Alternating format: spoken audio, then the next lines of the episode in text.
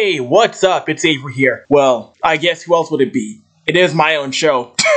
you see, my show is on platforms like iTunes and Spotify, and you may wonder, how do I get my show on these platforms? Well, I do it through an app called Anchor. It's free to download, and you can use it on your phone or on your laptop. And it also comes with creation tools that let you edit your show. You can also make that sweet moolah with your podcast with no minimum listenership. So, want to get started? Download the Anchor app on the Google Play Store or Apple's App Store, or go to anchor.fm. It's that easy.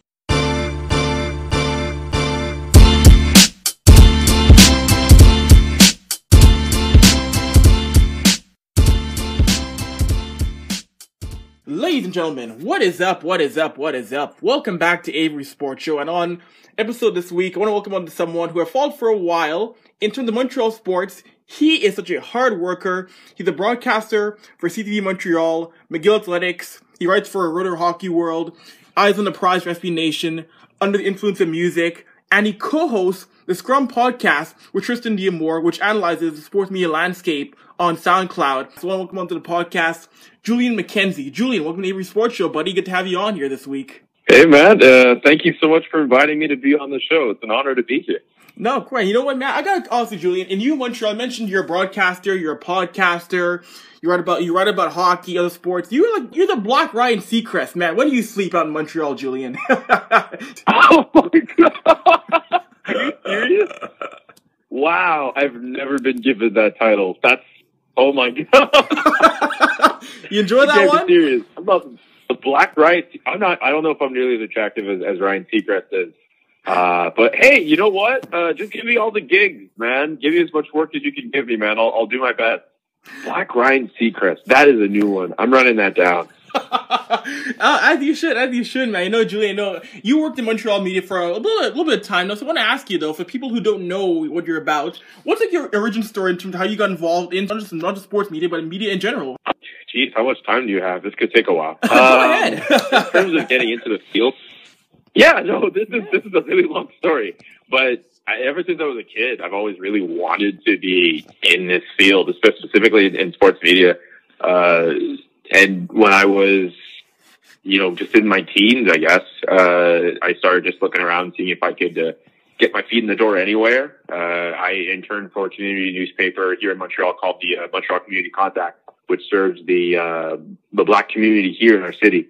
And that was really the first experience I ever got really working in a in an actual newsroom. It's a very small spot. Uh, the news, the actual newsroom is like one floor up on this like pizza place. Uh, but it was it was it was an awesome experience, and and from that, you know, I learned I learned so much from the editors there, and uh, it was a really cool place to learn. And in terms of getting into sports, uh, this friend of mine who every now and then works at uh, the local TSN station here, TSN 690, and uh, used to work at CTV Montreal. Uh, his name is Sean Coleman. Uh, I asked him about getting an internship with uh, the station there, and I and I stuck around there after they let me in, and uh, they let me intern there for a little while. I don't do anything with them anymore, but it was just through through stuff like that where I really, you know, just started to find my bearings here and, and just tried to find a way here. Uh, but uh, it's, it's a field I've always wanted, really wanted to be in and I've had some good fortune come my way, you know, uh, doing stuff at the uh, Concordia University as a uh, sports editor for the Link newspaper over there, one of the student newspapers there, uh, winning a contest with Sportsnet in 2015. Uh, that was really awesome as well. That put my name out for uh, a lot of people to see my work across the country. That was really awesome for me. And uh, going to spend a year at the Syracuse University doing a master's degree and getting a sense of how those people uh, operate and, and, and seeing the level of competition with broadcasters and, and, and writers, that in itself was, was a big open, eye-opening experience for me because uh, if, we, if we think we're doing work over here in Canada, uh, the level as in the States is, is second to none. It, it's, it's amazing. And I, I took lessons from there that I hope to apply to my future work, uh, my present and my future work here. And uh, when I got out of school, uh, I spent a couple months at CBC as a researcher, and then the weather thing happened with uh, CTV Montreal, uh, which was a really cool, which is a really cool experience. Uh, I, I, I honestly, I'm, I'm, I still can't believe they, they, they wanted to give me a shot in that position, and lo and behold, it ended up happening, and I've got that going, and now they're just starting to give me freelance reporting shifts and Rotoworld. Uh, even though I don't have like a column there, basically I'm the guy who just writes, uh, you know, just blurbs about players after each of their performances. So, you know, when you go on Yahoo Fantasy Sports and you want to figure out how well Alexander Ovechkin was doing, uh, sometimes I'm the guy who writes, uh, you know, hey, he scored three goals that night. Uh, so there's, there's a lot of just little stuff that, uh, you know, I'm doing now. And I realize if I really want to make a way in this industry, I, I got to start doing these little things. I got to start the grind, right? So, I, I, told you this would be long. It ended up being long and, and rambling, you know. But uh, yeah, that's that's pretty much where I'm at right now. No worries, but hey, dude, hey, that's sports media as a whole. I mean, you got to go from you know writing anywhere to podcasting to going to school. I mean, you mentioned going to Syracuse University. I considered I went to school in Edmonton for broadcasting, but I considered going to Arizona State University for their journalism program. And you really do see that in America we have great programs here in Canada, be it at, be it in McGill, Concordia, um, NAIT, SAIT, but Ryerson. But in America, it truly is a different animal when you go to like Syracuse where you went, Arizona State. It, it's, it's incredible how big that truly is in America, Julian. It's nuts. Yeah, it's it's ridiculous. Uh, it comes down, I think, to just the resources and alumni, and obviously the case by case situation. But I mean, Syracuse University, uh, a bit of bias here, but I consider it to be the uh, the best broadcasting school around uh, North America. Uh, North America, I'll even say, not even just for the United States. Uh, just look at the alumni that have, have come up there, uh, have gone to work for ESPN, Fox mm. Sports, and even in Canada as well. David Amber, who hosts Hockey Night in Canada, is a Syracuse alum as well. So uh, there's a ton of great people who have come up from that uh, that pipeline from Syracuse, the Orange, and uh, they've gone on to do really great things. And a lot of them come back and they end up teaching and passing along uh, words of wisdom to future students who may one day take their place or eventually create their own avenues. Uh, and not to mention that the sports that they get to cover, and that's a whole, I understand it's a whole issue in itself with talking about youth sports and stuff, but mm-hmm. talking about the NCAA product, uh, as problematic as it may be in certain respects, uh, the the spirit around it uh, around the schools is is second to none as well, and, and the way they cover things there is just crazy. Like at, at the uh, the newspaper at Syracuse University, which is called the Daily Orange. If you want to get into that paper, it's kind of like a hierarchy. You you don't just go in there and say, hey, you know what? I think I'm a pretty good writer.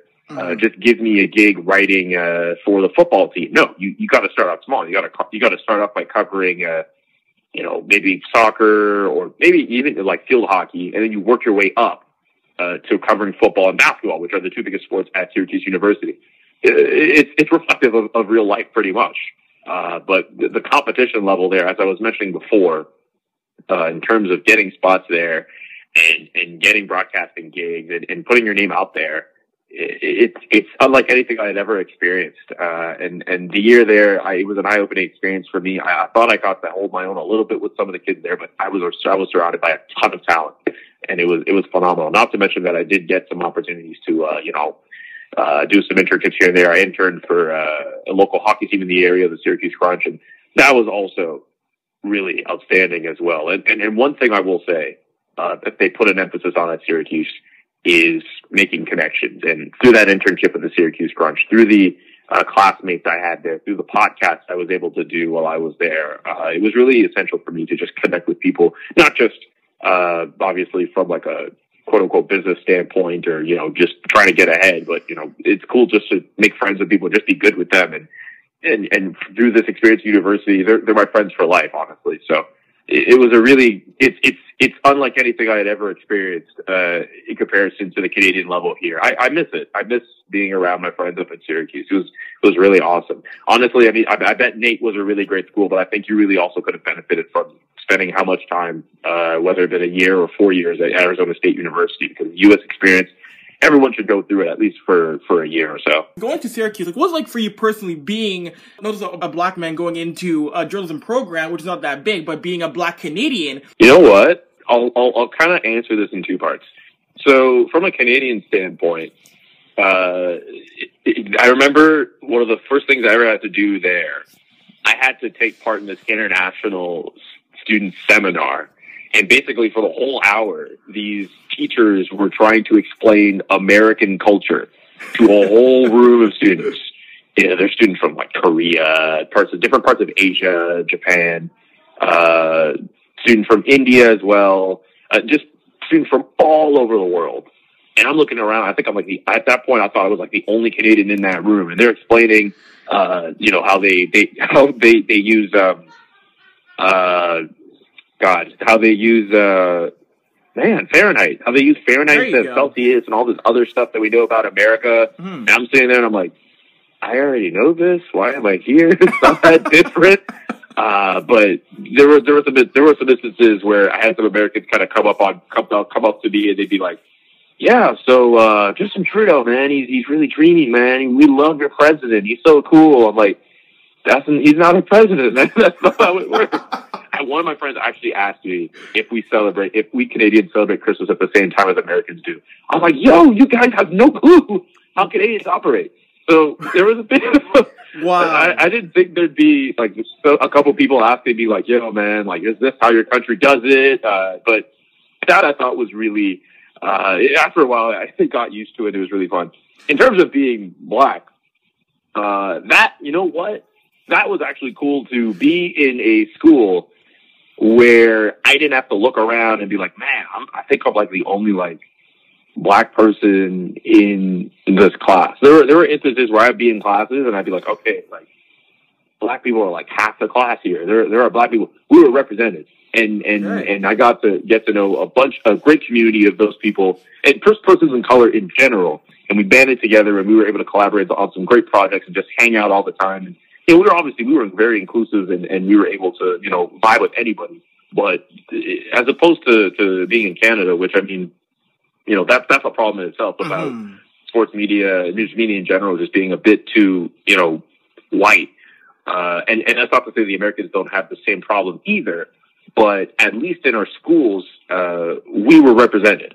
And to be a part of a school where, you know, I could, I, I felt like, you know, hey, there are enough of us out here who are doing great things. Uh, I felt a bit of, a bit of pride, even though I am a black Canadian and I wasn't necessarily a black American uh, I felt like a source of pride, and, and they were very. Uh, I felt very included in what was going on there. I didn't feel like a token, which was which is pretty important.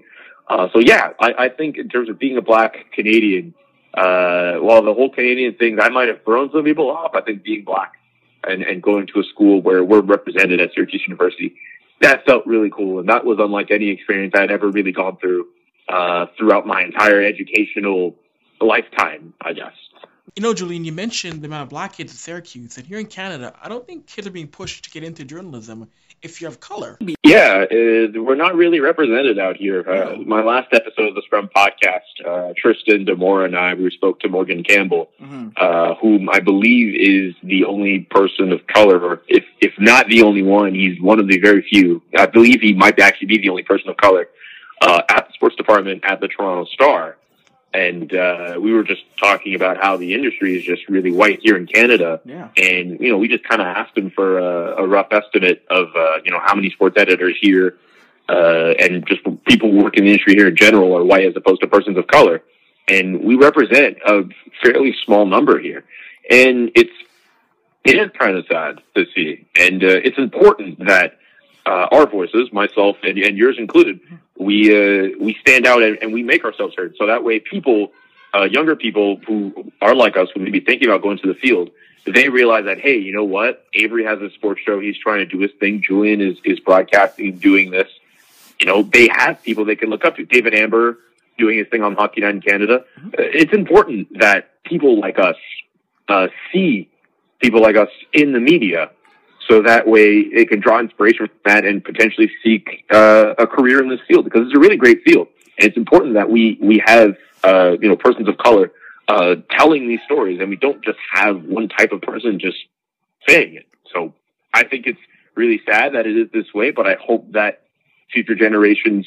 Well, I guess once this industry sorts itself out, because I understand how there's a lot of changes that are happening, but I hope that a lot of us uh, start to come up and, and we start to start to take some of these seats. And uh, we need these seats at the table, Avery, and, and you yes. know it starts with people like us and, and people above us as well. No, it truly is because I know growing up for so many years. I mean, the only two faces we really saw on TSN Sports Center were, of course, David Amber. If you remember this name, Jason Portuondo on Sportsnet, who was the only brother doing Sportsnet Connected highlights for a good five, six years. He was the only guy there. That that name brings me back, man. I remember growing up. Uh, more often than not, I'd be at like my grandparents' house because when I was really younger, uh, my parents didn't have cable, and my grandparents did. So I would use that opportunity every time I'd be there, like you know, every other weekend, to sit up every morning and watch either TSN or Sportsnet. If TSN was on commercial, I'm flipping to Sportsnet. If Sportsnet's on commercial, I'm flipping back to TSN.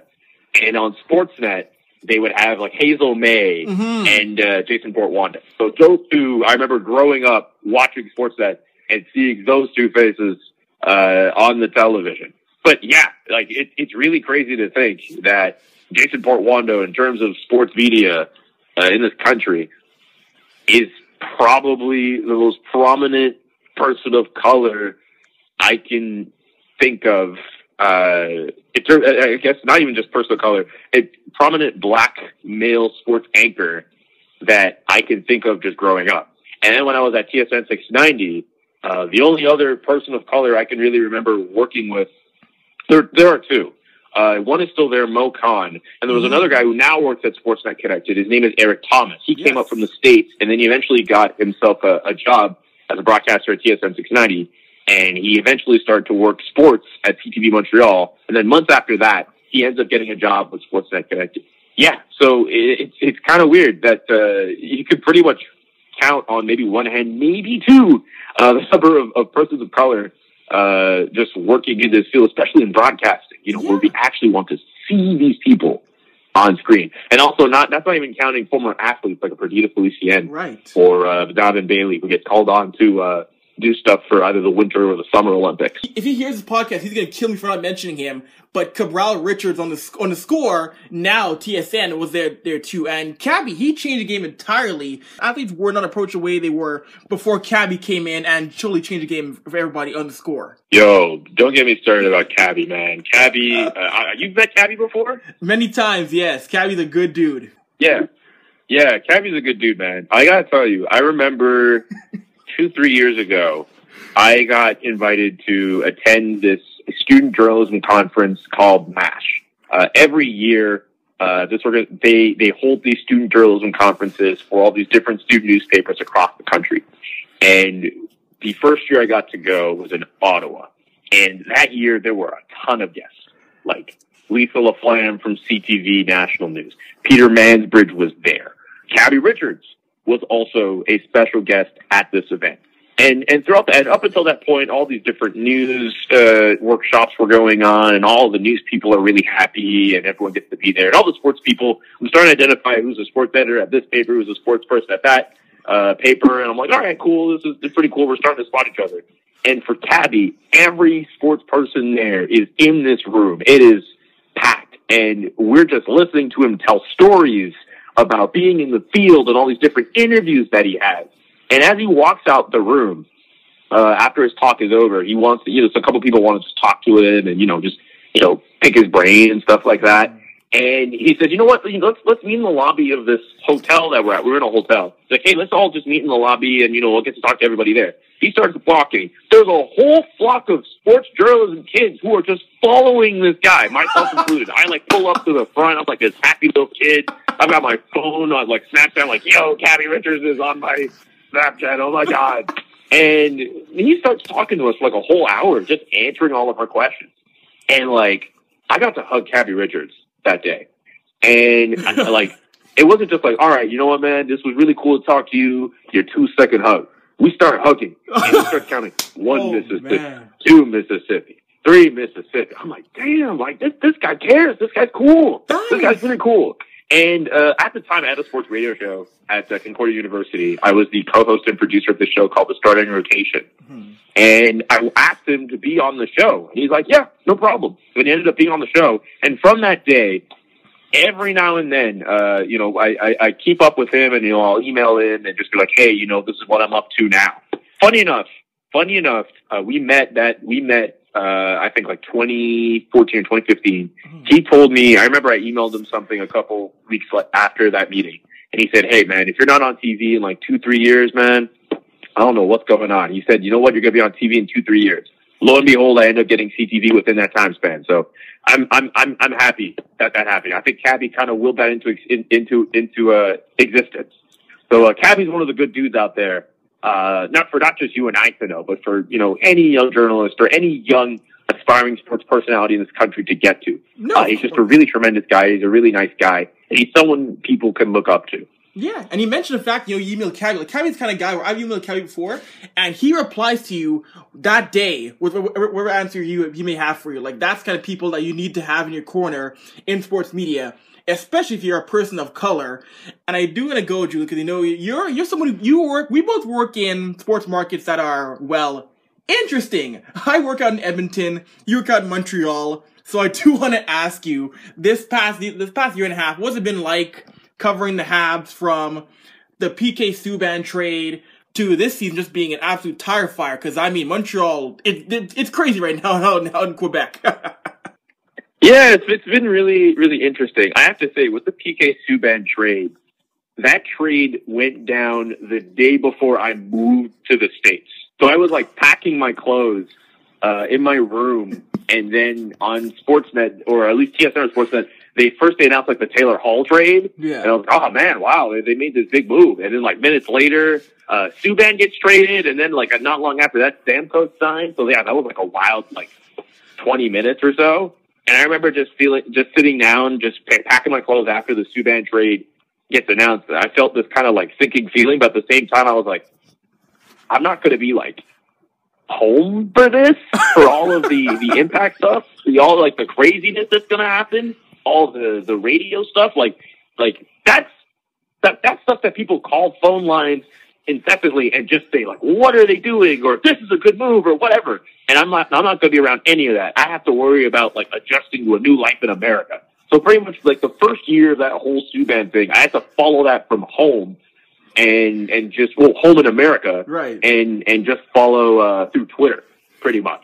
And and obviously, you know, I still found time to say speak my piece about it and, and all that. And I mean, look, it's one thing if, and, and it was something that had been discussed before the trade actually went down. It, it was clear that, you know, management with the Montreal Canadiens and PK Subban, uh, I felt they just were not seeing each other eye to eye. So the possibility of him being traded, even if Marc Bergevin had said before that happened that he was not going to go out of his way to trade him, it was always something that was going to creep in the back of our minds, uh, fans' minds, media's minds, all that. And I think if Marc Bergevin had traded PK Subban for a number one center or a forward, so a, a position of need, then Marc Bergevin isn't on the hot seat that he's in now, and maybe the Montreal Canadiens are not in the situation they're in right now. It, it, I don't think that fans are necessarily going to blame uh, Bergevin if he makes that move. I think people might still be mad about the fact that he trades a fan favorite in a guy like PK Subban, but if PK for Taylor Hall happens, it's a much different story than PK Subban for for Shea Weber, an old, a still great defenseman, but much older, uh, a much larger contract to to deal with. It's not necessarily a great situation. But now that I've been back uh, for as long as I have now, and, and following the situation there, uh, people still miss him. Uh, the pro Marc Bergevin crowd that was around last season is much quieter now because the, the way the team has been constructed, not nearly as good as it was last year. Uh, Bergevin said that the uh, the defense core was supposed to be better than last year, but he lost Andre Markov. Uh, yeah. He couldn't even replace Alex Radulov. He tried to replace him with the former Edmonton Oiler Alex Hemsky. That has not been working out. And and now we face a uh, a road trip where it's totally possible that uh, it could be the beginning of the end for guys like Tomas Plekanec and, and Max Pacioretty. Or, unsurprisingly to me anyway, because I try not to heighten any expectations for this sort of thing. They may end up there, and they may end up still there, and, and maybe Plekanec just leaves for you know for free, and and, and maybe they push uh, the Max Pacioretty thing to next year because he's still under contract for next year. Uh, there's a lot to process with Montreal. There's a lot to process with the Montreal Canadiens, and it's it's been kind of crazy uh, with this team. And, and and as the days inch closer to the trade deadline, it is going to be in, insane. It is going to be uh, pretty on edge. Uh, you know, in, in years past, I, I, I remember just kind of looking forward to trade deadline day because that's usually when something big happens, uh, whether the Montreal Canadiens make a trade or whether they, as they more or less often do, uh, don't make any significant move. But I think this year, if they don't do some kind of move, uh, that's going to be extremely problematic uh, for a lot of fans here. I think they either have to decide uh, that uh, they're a team that wants to keep this core going forward and they want to make it better somehow, or they say, you know what, we're going to tear this down and we're going to start from scratch and we're going to start offloading some assets. I think this is a year where doing nothing, uh, I'm not sure how that plays out in this city. No, nor do I. And, you know, it's interesting because Marc Bergevin, it's interesting. My Marc Bergevin and Pierre Chiarelli, they are two general managers where they've done so much, and yet somehow, some way, their jobs are still intact. I do not get that from both teams in my mind. It doesn't make any sense how Bergevin and Chiarelli both had great jobs going into it, but now both franchises have been just decimated by beat acquisitions, trades, and just poor play. Yeah, pretty much. Uh, Chiarelli is, is blessed with the fact that he has the best player on this earth right now in Connor McDavid, and he still can't put together a winner. I know last year was as great as it was, and, and a lot of people, myself included, thought that the uh, the Oilers could build off that and potentially be a Stanley Cup contender. And all by account, and by all accounts, they should be. Mm. Uh, but he just hasn't been able to build a great team over there. That being said, Chiarelli also has that. Uh, track record from Boston playing running behind him as well. Uh, you know, trading guys like Tyler Seguin and all that. That was just that's just going to follow him forever. Uh, in terms of, of Marc Bergevin, the thing with him is that is he's very good at making those small deals and finding those bargain bin guys uh, that you can plug and play. And, and there's nothing wrong with that. It's just that when it comes time to pulling the trigger on a bigger move and getting that piece like a number one center that the franchise has been asking for for over 20 years. Uh, he has not been able to do that. And not to mention this team, uh, as evidenced and in the two, after the, the 2015-2016 season, uh, this team still can't play when Carey Price is not at his best. And that's a significant problem, especially in this day and age, uh, where, where teams like Pittsburgh and, and Nashville show that, you know what, even if your goaltender is not necessarily great, as long as the team in front of you is, then you're fine. Uh, and, and, and that's been the issue with Bergevin, who hasn't been able to put together a great team in front. And, and the fact that he and, and I guess members of the coaching staff, they've shown this kind of stubbornness with putting Alex Galchenyuk back at center. Uh, the whole Subban thing has left a bad taste in people's mouths, as we've been, as I talked about before. Uh, the recent offseason giving Carl Alzner a ton of money, signing Mark Streit for the amount of money they gave him before cutting him loose, and not re- not adequately uh, replacing Andrei Markov and Alex Radulov. Uh, there's a lot not to like with Marc Bergevin here. Uh, he's had himself a bad offseason, and now he finds himself closer to a draft lottery pick than being a playoff team. And, and there are people here who understandably don't have that confidence in Marc Bergevin anymore.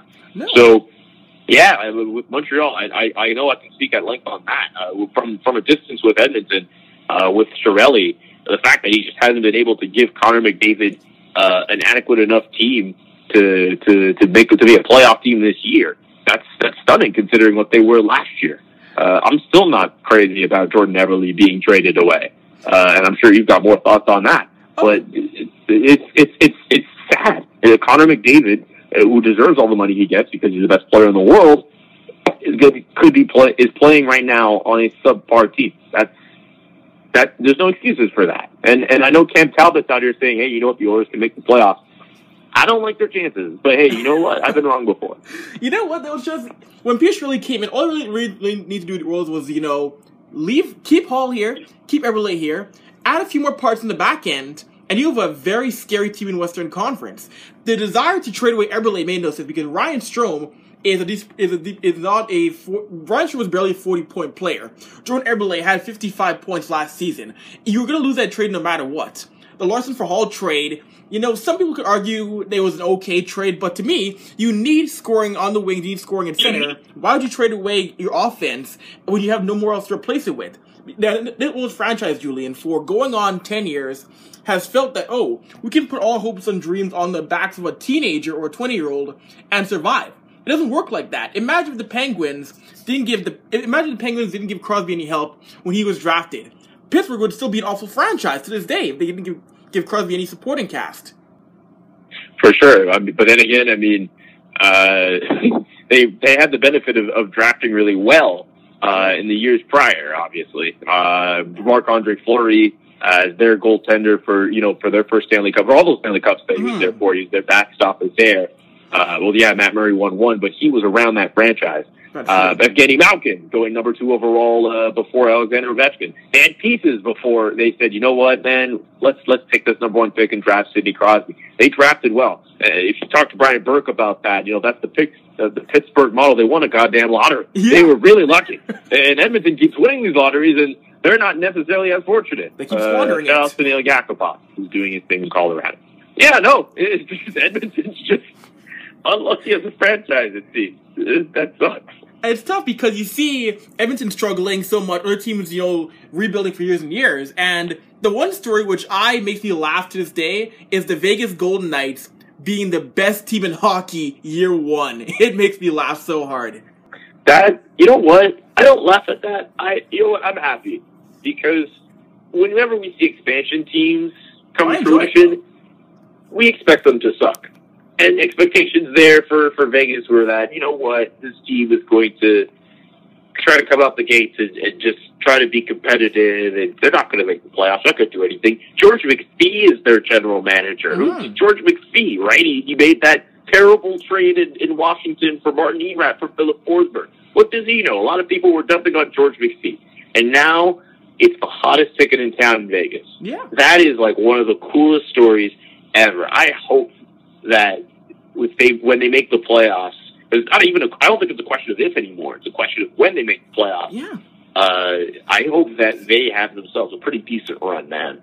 Uh, and and that's the type of dream scenario where even if they don't win, I think enough fans could get behind them and say, you know what, this is a good hockey team. This is a fun, exciting club. Uh, they look fun too. Uh, there was a lot of there's a lot of cast-offs on that team that are really skilled, are really talented. I understand that the the Golden Knights they got the luckiest process ever. Uh, Nashville, Minnesota, and Tampa, and Ottawa, all these different teams that were expansion clubs in the past did not get nearly the same advantages that Vegas did. But the fact that Vegas was able to put this team together with the intention of just you know, hey, just trying to survive that first year, not necessarily with any Stanley Cup aspirations or even playoff aspirations. Just go out there and play.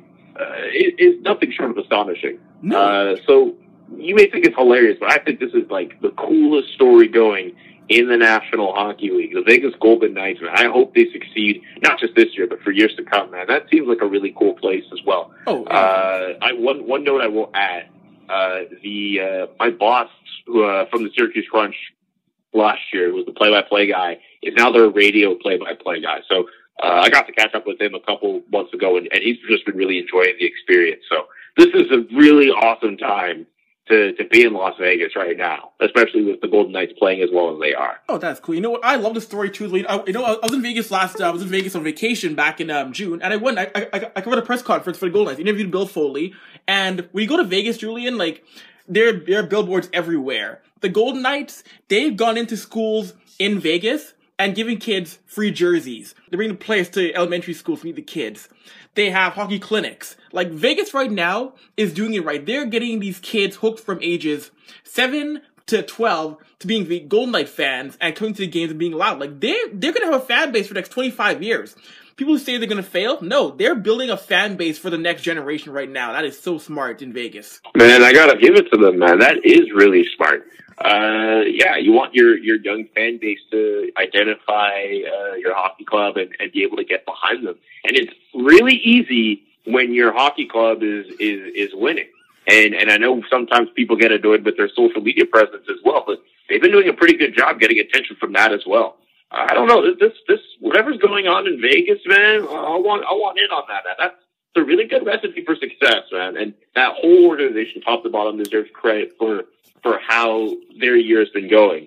Uh, George McPhee deserves success, uh, deserves credit. Uh, Gerard Gallant, who you know around this time last year was fired from his team and waiting for a cab back to the airport before the photogs start taking photos of him, is now the runaway front runner for the Jack Adams Trophy. Also a former Montreal Canadiens assistant. Uh, gotta put, gotta throw it in there, didn't you? Gotta mention that Montreal reference, eh? Yeah. Uh, and, and, I liked him too. I, I, I liked him. I thought he was a really good coach, and I was really. And a ton of people were so surprised uh, when the uh, the Florida Panthers let him go. Mm-hmm. Uh, I still don't understand why. Uh, he's a really good coach. And he was able to get a lot out of his players, and, and evidently, what the, he's been teaching the guys in Vegas is, is definitely working. So it, it, he's my he's my pick, and he's pretty much everyone else's pick for the Jack Adams Trophy. I think we could we could we could we could safely say that's a wrap for this summer's uh, NHL awards. Oh, 100%. I'm going to ask you though, Julian, going from, you mentioned social media with Vegas, I want to mention social media and hockey, and well, social media and hockey has been interesting because we saw, uh, and then the Montreal Tie as well too, when PK came back to Montreal, Brendan Gallagher, guy, an Edmonton guy, went at PK, and he was irritated by people asking about PK on his return. And ironically enough, Gallagher was the guy who was making himself the show against PK. And we saw Gallagher's quotes on Twitter, and former LA King, Edmonton Oiler, Colten Teubert mentioned, he, he said to Gallagher on Twitter, don't let Monday get you down. Now, for those of you people who don't know, people might think Monday, you know, oh, he hates Mondays, no one likes Mondays, but of course Monday has connotations going back to referring to the Boston PD calling black people Mondays as code. Now, I was angry about that, you're angry about that, and hockey culture. Come on, guys be better than that. Why do you see that at all about PK Subban, who's proven time and time again he's nothing more than a class act and big personality? It's so dumb. Yeah, it's it's disappointing to see that go out. Uh, I was really upset at first when I saw that, and I tweeted that out, and then after a while, I just kind of calmed down, and I thought, you know, I don't know if I should be surprised about this, just because there's just been so many instances of this. Uh, not necessarily like that, but uh, with with blackface with with fans, uh, mm. with PK Subban that's happened, Tori Bananas at, at Wayne Simmonds. Yeah. Uh, you can go all the way back to, to days when like guys like Herb Carnegie were trying to get into this league, and even Willie O'Ree. I'm sure could tell you some stories as well. Mm. Uh, this is uh, the, the treatment of, of, of black athletes in this league. Uh, just how they treat black people in general with the NHL, the culture. Uh, there's been some lingering racism there.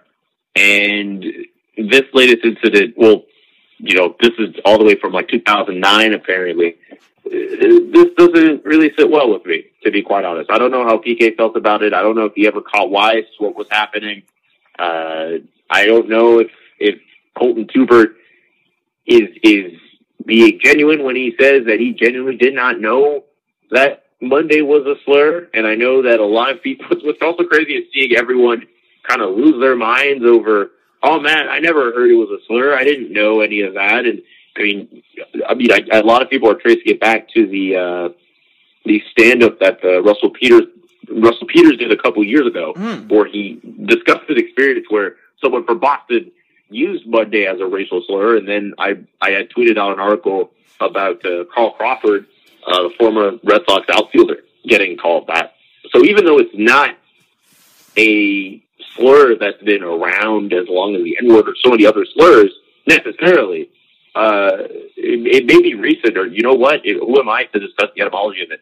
But it, it, it's definitely it was definitely used. It seems as if it could have been used as a demeaning and you know racial epithet potentially. Yeah. Uh, certainly, just was not a right call for Colten, and you know Obi realized the error of his ways here, and and and, and just hockey culture in general is just you know it, it's it, I felt it's never really been that uh, inclusive sometimes, uh, and uh, yeah, it's just kind of a disappointing situation for everyone involved, really. Yeah, it really is. You mentioned with Colten Teubert, like you know what Colten Teubert could have done to really diffuse the situation was you know say, hey, if you if you, if you truly didn't know it was, it was a slur, just say, hey, I didn't know it was a slur. I apologize. I won't use it again. He went, it took about six or seven more tweets him trying to defend the use of it before saying he was sorry because Chris Stewart jumped in. At, at, uh, Chris Stewart jumped in to say, really? It took you this long to apologize? Like, if you just said sorry, this goes away. He's an idiot. Yeah, no, plain and simply yes, yes. He's an idiot. he is. He's an idiot. I'll just leave it at that. Yeah, he's an idiot. Like it's just I don't it's just unfortunate because I people say, oh PK he's too arrogant, he's too cocky, he's selfish. What selfish person donates $10 million to a children's hospital. That's selfish? Well, somebody needs to tell me that, dang, cause dang, I didn't know that. Wow, it's news to me. I don't know. I, I think people say what they want to say about the guy. Uh, look, I don't. I never hung around PK, so I don't know how he really is in real life. Mhm. Uh, I, I do think that the gesture that he's done, pledging ten million dollars, uh, he's committed to that over the next how many years for the Montreal Children's Hospital, is still a really great gesture on his part, and really cool that he was able to get his uh, Nashville Predators teammates uh, to visit the hospital as well.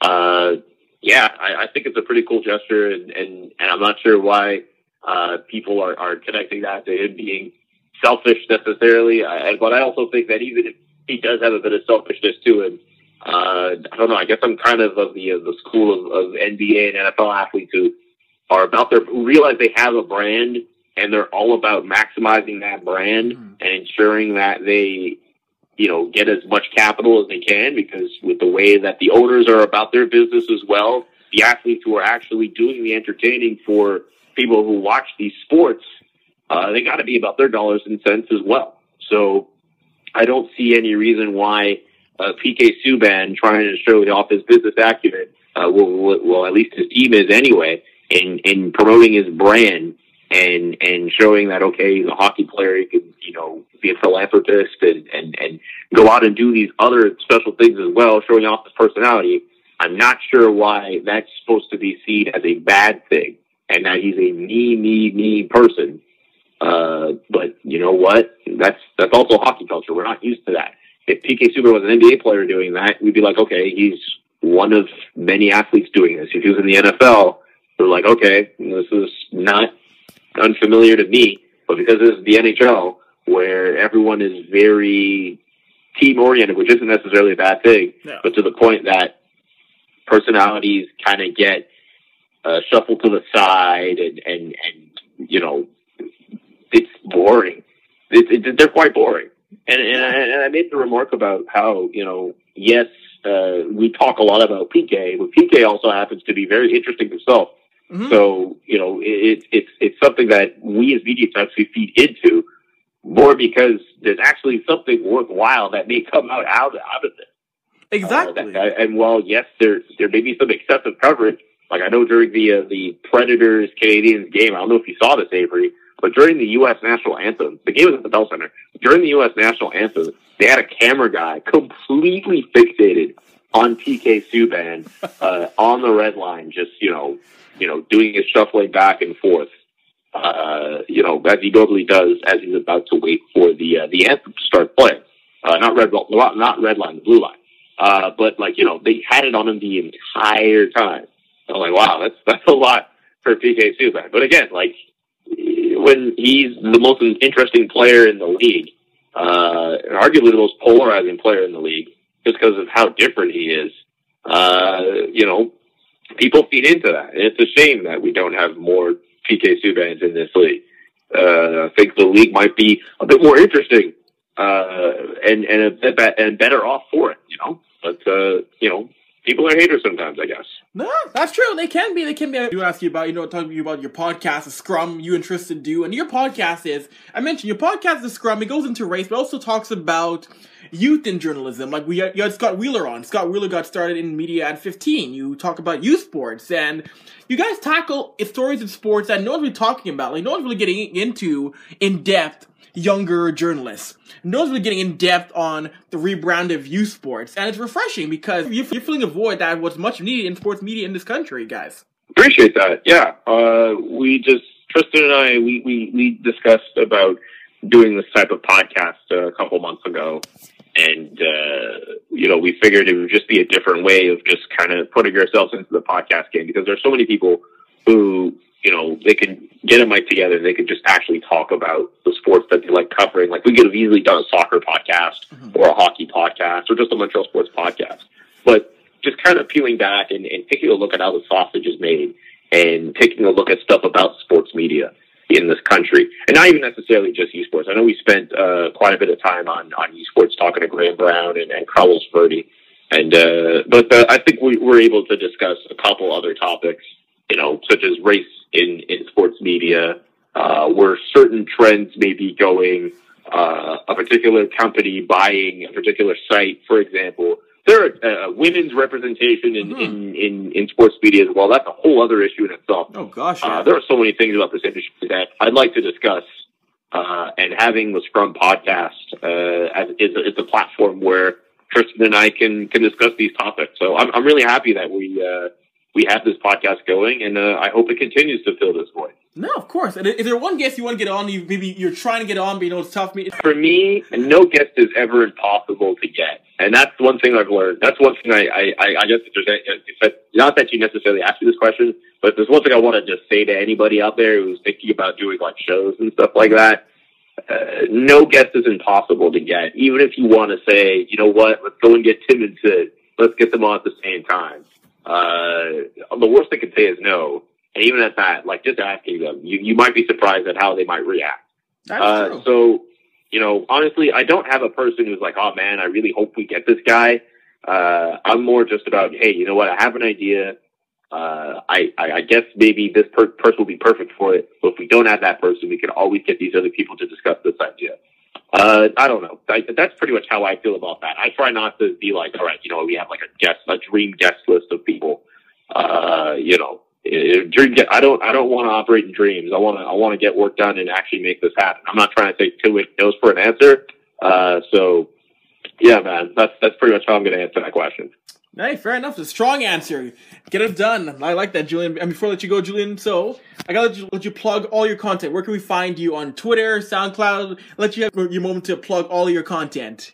All right, awesome. All right, guys, I'm Julian McKenzie. Uh, this is where you can find me on Twitter, JKA McKenzie. That's J K A, and McKenzie is spelled M C K E N Z I E. You can find me there on Twitter. Uh, I co-host the Scrum podcast. Uh, we have a Twitter account as well, the Scrum Podcast, uh, which you can find us on Twitter and on Facebook as well. You can find us on SoundCloud, the Scrum Podcast, pretty much anywhere you can get podcasts, really. So your SoundCloud, iTunes, Google Play, Stitcher, uh, anywhere you can get your podcasts, you should be able to find the Scrum Podcast. So yeah, that's that's pretty much it uh, in terms of stuff I would really want to that, that that you guys can really find me at really. Uh, and you know, if you happen to be listening uh, in Montreal, uh, catch me on CTV or broadcasting for McGill University. Uh, also, shout out to uh, the Habs Eyes on the Prize blog with SB Nation. They're the best Habs blog in Montreal, bar none. And uh, we'll fight anybody who says otherwise. So, shout out to those guys. Nice. Julian's been blasting you on Avry Sports Show. We gotta do it again sometime soon. It's so much fun chat to you. Chat to another young black journalist, another West Indian with Trinidadian and Jamaican roots. Yes, sir. Yes, sir. Yeah, man, this was really fun, man. I really appreciate you uh, having me on the show. This was a blast. of course, man. Talk soon, Julian.